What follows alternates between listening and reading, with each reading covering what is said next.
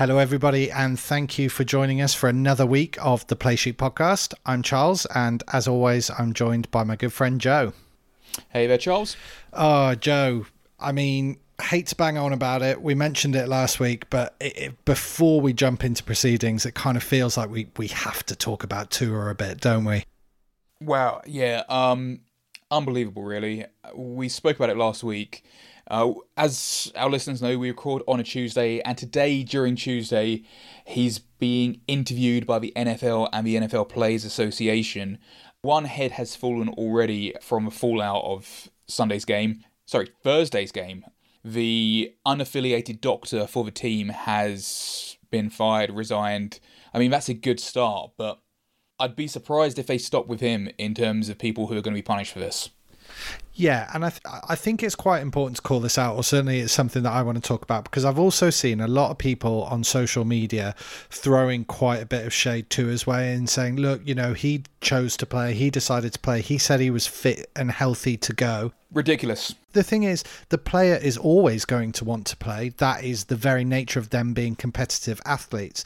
And the whole reason that the league has processes put in place is because they are not impartial people as part of this process. And so impartial people need to be present to make sure that safe decisions are made. And that's what. Yeah. How many people go to work when they've got the sniffles or they've got a cold and they know they shouldn't really go to work?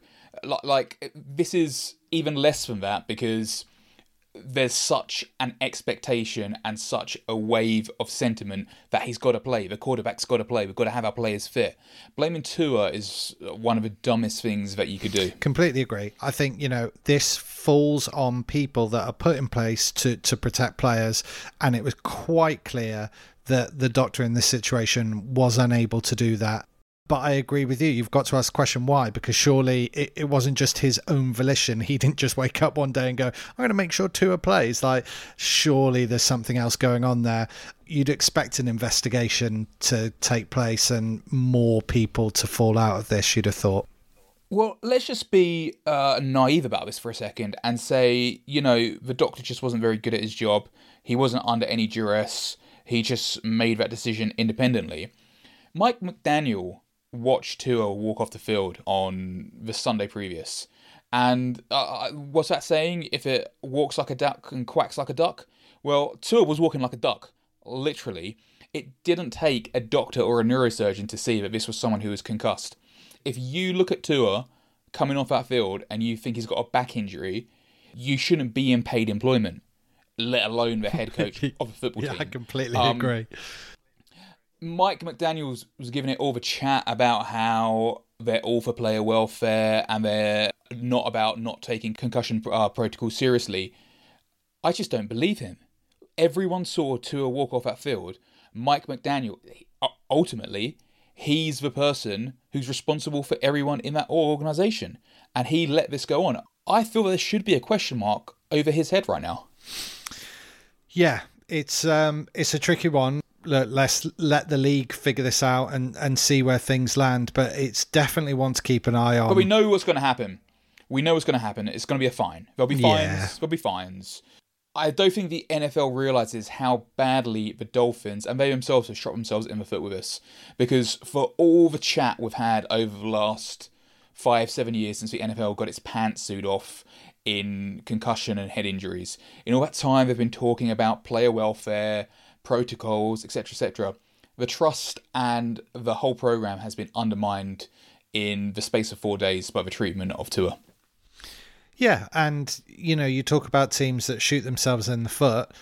Tua was concussed. If he had stayed away, he could be playing this week coming up. He could have been through the protocols. Yes, yeah, exactly. Yeah. And and yeah. now we have no idea how long he's going to be kept away from the team because he'll be wrapped in cotton wool now, now that this has gone down. So they'll have potentially lost him for a far greater period of time than they would have had they just made him sit out again. What if he comes back and it happens again, man? I, well, yeah. What if he comes back? Can you just imagine it? First game back, takes a sack, hardly even grazes the floor, but he gets up and he's walking all jittery. There's very few positive outcomes for how this can go now just terrible decision making, terrible leadership in the organization, and I would feel that it would be a shocking injustice if it's only the unaffiliated doctor who falls on his sword for this. Yeah, I agree. So let's get into proper football, Joe, and let's talk about uh, some of the games this weekend. And keeping with the theme of big hits, shall we? Shall we talk about the Rams and the 49ers? Yeah, the big hits. Don't run on a pitch with a flare. Uh, and that goes to everyone going to the London game this weekend. Um, there was no mercy. Play silly games, win silly prizes. There's a phrase about finding out as well, but I'm not going to swear on a podcast. you get what you deserve. Yeah, and actually, I found this quite interesting because if you watch a football game and a player engages with a with a streaker or a you know a pitch invader, they'll get a yellow card, which to me feels like ridiculous. That person has decided to break the rules, to invade the pitch.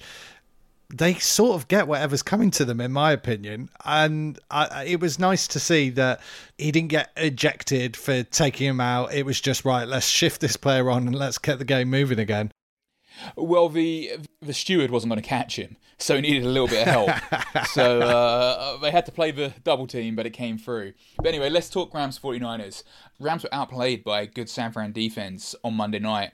Stafford soaked up seven sacks through the game. Do you remember when the Rams had a good offensive line? Do you do you remember some point last year where they were protecting Stafford? Absolutely wasn't happening at all this week. Are they the same team as last year, Charles? Are they still a playoff team? Will they make playoffs? Do you know what the the way things are going? I am not certain that they definitely will. Their O line was something that we highlighted at the beginning of the season, and we talked about Whitworth and we talked about how that line had changed. I didn't expect the losses that they had there to have as a dramatic impact as it has had. But I would argue not just to the protection of Stafford, but also to the run game as well, because we thought that Akers might be having a little bit more success here this time around and he's he's not even coming to the savior of the Rams either. They've got no run game at the moment. They've got no pass game. Offensively, they're massively struggling. Akers did next to nothing on Monday night. And when you consider, like, you know, we don't like to talk about fantasy too much, but just to put things into perspective, he was, what, a second, third round fantasy pick this year? He, he was supposed to be the bell cow of the ball carrier. Now, okay, they went committee, but you'd still think he'd get some of that pie. I mean, he got nothing going on the ground on Monday night. Eight carries, 13 yards, averaging 1.6 yards a carry. His longest carry was six yards. You take away his longest out the equation, and he had seven carries for seven yards. Seven carries for seven yards. If you take his long of six impressive yards out of it, that's Cam Akers. Darrell Henderson wasn't much better. Seven carries, 27 yards, averaging 3.9. Whatever. The ground game was just pants. Of course, Cooper Kupp was involved. Cooper Kupp, I, I hope that the doubters now just appreciate how good he truly is. But Kupp and Higbee between them had 33 targets, 24 receptions. There was nothing offensively in this team outside Kupp and Higbee. And basically, if you can at least keep Kupp to less than 150 yards, there's not much else in this Los Angeles team at the minute. So where do you think they go from here, Joe? Because there's some glaring issues with this O line that they need to fix, but they're a team on borrowed time, really, because Donald's not going to play forever. They have players that are coming to the end of contracts. This felt like a kind of let's try and run it back, but they only had like a year or two left to do that before they potentially had to look at a new shaped team. Do you think they go panic buying now and they try and patch up the problem? Or do they have to see where the dice lands and maybe reform next season? Yeah, Charles, that's a great question. And it's interesting you talk about kind of where they go from here because we talk about that that window the Rams have, and we spoke about windows and what windows really are in the past. But windows are created by rookies on rookie contracts. That's how you create windows. It's not by players on contracts, it's not by people's ages. It's having cheap players in prime positions which allow you to spend elsewhere to build a window. That's what a window is. You build windows around the drafts, and in the 2023 draft, the Rams don't have a first round pick because they traded that first round pick two years ago for Matthew Stafford.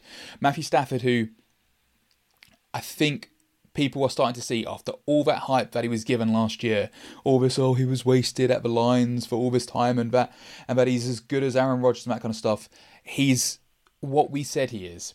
He's maybe creeping into the top 10 quarterbacks, but he's definitely not a top 5 quarterback. He's probably not a top 10 quarterback. Yeah, he'll go in the top 15. That's Matthew Stafford. That's his ceiling. That's where he is. He's not good enough to drive this team for its failings. And this team has failings right now.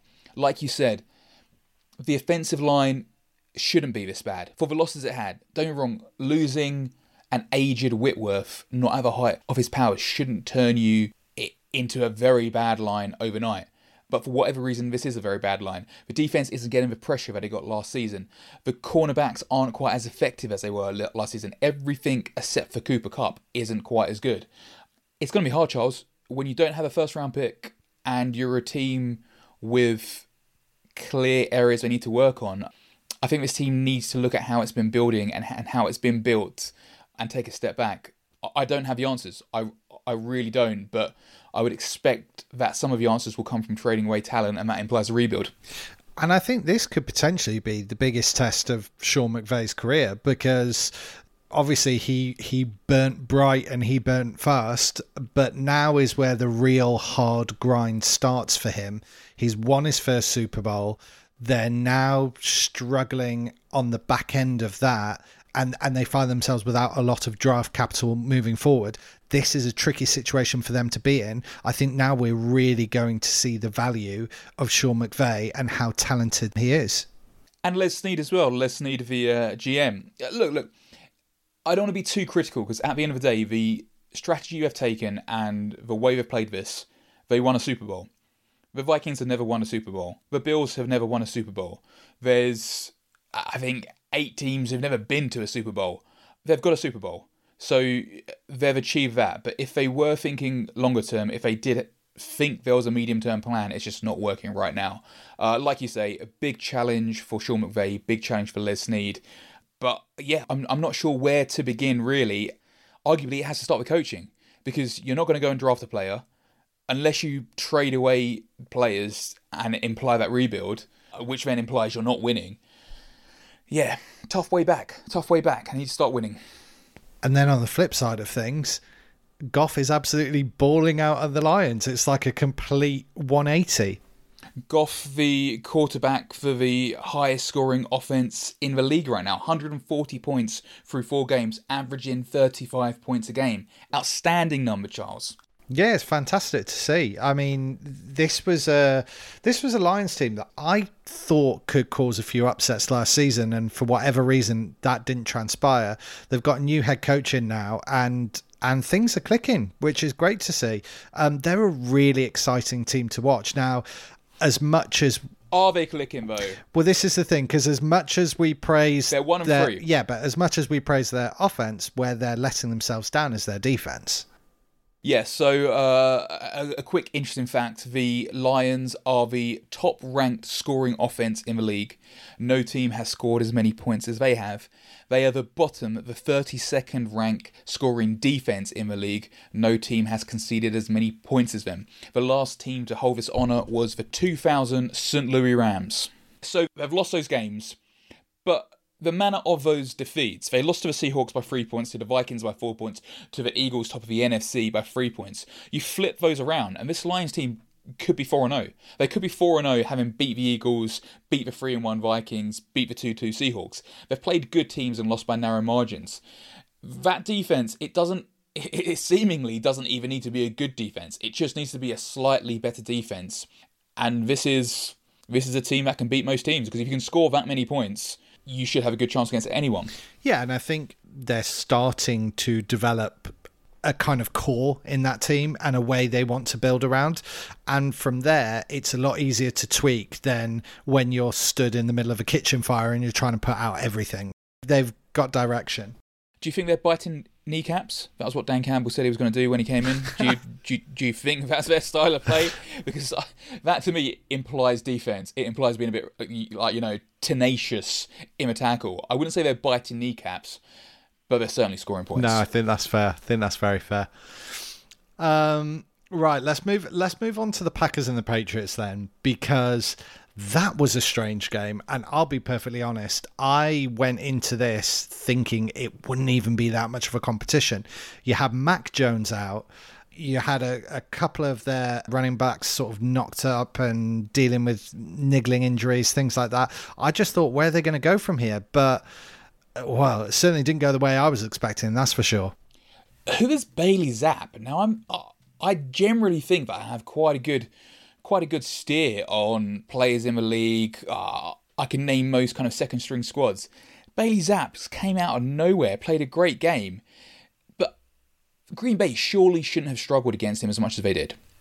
Yeah, I mean, you might have the stats in front of you, so you might be, be able to call me out on this. From watching the game, I think what he did was he played very sensibly and he managed the game very well. I'm not sure if he caused Green Bay trouble because they ran the ball a hell of a lot. And we've already talked about the way that Green Bay set up defensively. They often aren't as good at defending the run. I suppose the real concern was, though, it became very apparent that almost every, you know, three out of four plays were seemingly a run play, and they still couldn't shut it down effectively. That, again, it was just concerning to see. Yeah, well, you say it like it's a small thing, but just playing sensibly and not doing stupid things with the ball as a quarterback, I think a lot of established quarterbacks could probably learn from. Oh that. yeah, you're kind of right with what you say though. Uh, Ten completed passes from 15 attempts, small numbers, 99 yards. He had a pass TD, but he didn't turn the ball over, which is key. He didn't turn the ball over. He was hit three times. He was sacked three times, but he had ball security and kept his team in it and allowed the team to play on the ground. Now you've got to look at the New England offensive line when teams know the run is coming, but you can still, you know, get movement on the ground. That speaks uh, oodles for what the offensive line is doing there. Harris, Stevenson, both had good games. But I want to posit a question to you, Charles. I, I, and uh, I feel that I, I could be coming from a salty Viking place. But you look at most power rankings, and Green Bay ranks top five still. I think that if you took an average of every power ranking, they probably are mean and median and mode coming up fourth. Is this the fourth best team in the league? And after a performance like we saw on Sunday night, should they still be fourth in the power rankings? Yeah, that's a really good question, and I, it's weird because as a Green Bay fan, I'm probably a very harsh critic. I feel, but I look at this team and I think they I think they definitely shouldn't be in that spot. I think that they are they're doing okay. And look at the end of the day a win's a win. It can be easy to not win if that makes sense you know. It we we talked about the lions and how close the margins of games can be and you can easily be on the wrong side of that. So if you're finding yourself on the winning side you're doing something right. But i don't think this packers team even look as good as the packers team did last season and they didn't even make it all the way to the Super Bowl. So, you know. They didn't even make it all the way to the Super Bowl. If I've ever heard an entitled Green Bay statement before, that's it right there, Charles. But you're right. Well, yeah, but if you don't make it to the Super Bowl, you can't say that you're, you know, in the top tiny percentage of, of teams. You know, if you're talking about top four, uh, I mean, they got knocked out by San Fran at home and they've lost talent since. Well, exactly. Well. They've lost Davante talent. Adams has gone. They're, who's they're Davante Adams down? Yeah, who's Rodgers thrown to? I mean, he had mixed success. You know, with our new rookie, Devarius. Yeah, with our new rookie Smith wide well. receiver, yeah, and De- Demarius Smith. Cobb seems to be one of the few players that we can, you know, lean on from time to time. But um, but I think he's standing out because there's uh, there's so little talent that Rodgers trusts to throw the ball to. I'm not even going to go into that again, but it's because he's given so many targets to Cobb. Yeah, at the expense of yeah, others. Yeah, absolutely. I, I personally, I think for us, it's our running backs that are keeping us in it at the moment. I, I don't think that Rodgers and the wide receiver core are the ones that are propelling us forward. I think we've become, thankfully, we we've got a fantastic one-two, you know, run back room in Green Bay, and it's it's keeping us alive, especially in these attritional games uh, like New England. Well, Rodgers was terrible that first half against yeah, the Patriots. Yeah, it really was. I, I think it was like it's like four for eleven. There was the pick six all right, fine, he made up for it in the second half. But I mean, terrible, terrible start to that game. Yeah, Yeah, definitely. Let's not dwell on it too much then, Joe, because uh, I'll, I'll start getting very glum and moody. Uh, why don't we talk about your team? Because you had the opportunity to see the Vikings live at Tottenham Stadium. Tell us all about that. Yeah, so uh, crazy week. My football week actually started on Thursday. I had a fortune to be on the Vikings cheerleaders bus uh, driving around London taking photos, which was an extremely weird experience. Did, did you learn any new cheers, Joe? Were you able to put that into good effect at the stadium? um, I, I, definitely was watching it, but I don't think I picked anything up. um, so, so just for a bit of context, I'm a member of the UK and Ireland Minnesota Vikings fan club. There was a competition where it was billed as the opportunity of a lifetime for Vikings fans. So we had Vikings fans driving down from Scotland, from Cornwall, from all four corners of the country. And yeah, and we spent the morning basically being the hype men and women for the cheerleaders, uh, driving around in an open top bus shouting skol at random Japanese tourists. uh, it, was, it, was, it was it was absolutely surreal. Probably the most surreal thing that I've ever had in my involvement with American football. We went to Trafalgar Square, went to Parliament Square, went to Hyde Park, and then they gave me a hat and kicked me off the bus. I hadn't done anything. Then I did go and get to see Cris Carter, which was which was wild. Um, but yeah, so game started. Hang on, on Joe. Are so, you overlooking the most famous Chris that you saw on, on that journey? Yeah, yeah, and, and uh, Chris Hughes of Love Island was also a hype man for the Minnesota Vikings cheerleaders. He wasn't treated any different from any of us. I would have to say he was he was a, a, a, very grounded and very pleasant chap. I had a great time talking to him, but absolutely surreal. You've got someone from Love Island, you've got all the cheerleaders there, and he's just driving around London shouting a lot. Not what I expected to do at the start of a week, but that's how it went. So that was my Thursday. There was a lot of stuff going on with the Vikings fan club. I mean, they had the Barrow Boy and Banker pub basically booked for the whole weekend. Fans packed it out from US, from UK all weekend. Great atmosphere, no trouble at all. Great time had by all fans. Things went off without a hitch. Did the Skol March from the Victoria pub to the stadium. I didn't get involved with that one because I just got been Vikinged out by Sunday morning. But the fans did that. It looked great. And then, yeah, and then a great result in I'm biased, but what I would probably say is the best London game we've had in 15 years of the international series. Close until the literal last double doink kick of a game. Couldn't have been closer. The game had everything and a great atmosphere in Tottenham because one thing I was perhaps apprehensive about was there was there's a lot of strange behaviour that we hadn't seen at London Series games previously. I'm talking beer snakes, but people throwing beer cups around, uh, a lot of fans getting upset with the behaviour of other fans, people just generally acting yobbish and not being there perhaps in the spirit of what the games been played in, which has been a respective well versed, knowledgeable audience. We didn't see that in a couple of London Series games last time round, but absolutely perfect atmosphere during the game there. Audience was really switched on, great vibes. Yeah, you're in for a treat this weekend when your Packers come over, Charles. The double doink was incredible. I was watching that on Red Zone and I just, I was mouth agape with that. What a way to finish and what to the death that kind of was for all the fans there. But that was between, you know, two teams who had a winning record and a losing record. And we're going here, you know, Packers versus Giants first two teams in an international series who both have winning records. So let's hope the standard of that competition remains because as good as that Viking Saints game was, it'd be great if we could see that again in Packers Giants and, you know, even on into Jaguars Broncos. Yeah, and and look, there there've been some good games through the years. I think that the London games have had a bit of a reputation in the past of perhaps not having the most animated audiences, which you're going to have when the crowd is almost evenly split between 32 teams. You're, you're going to get that. The difference, I think, this weekend was that there was a lot of partisan fans. There were a lot of purple there, and there was a lot of black and gold, whatever the Saints were. You could really see it standing out. And even the fans who were there for other teams, there was an extremely annoying Packers fan sat in front of me who was cheering every single Saints play and booing every single Vikings play. So the fans were doing the right things. The fans were. God bless that man. yeah, but um, it really made for a great atmosphere there. I'm going to be there on Sunday, absolutely cheering on Daniel Jones and the Giants. I think the vibes will be excellent. And I mean, you know, Giants and Packers is it's a historic matchup. Yeah. Uh, I know it's the first time that the Packers have come over, but Giants and Packers are two of the oldest teams in the league. They've been around forever. There's a rivalry there. It should be a great atmosphere. Um, Spurs Stadium can't speak strongly enough for it. Great kind of game day vibes. You're not going to get a tailgating experience there, but if we're honest, that's not been at Wembley for a long time.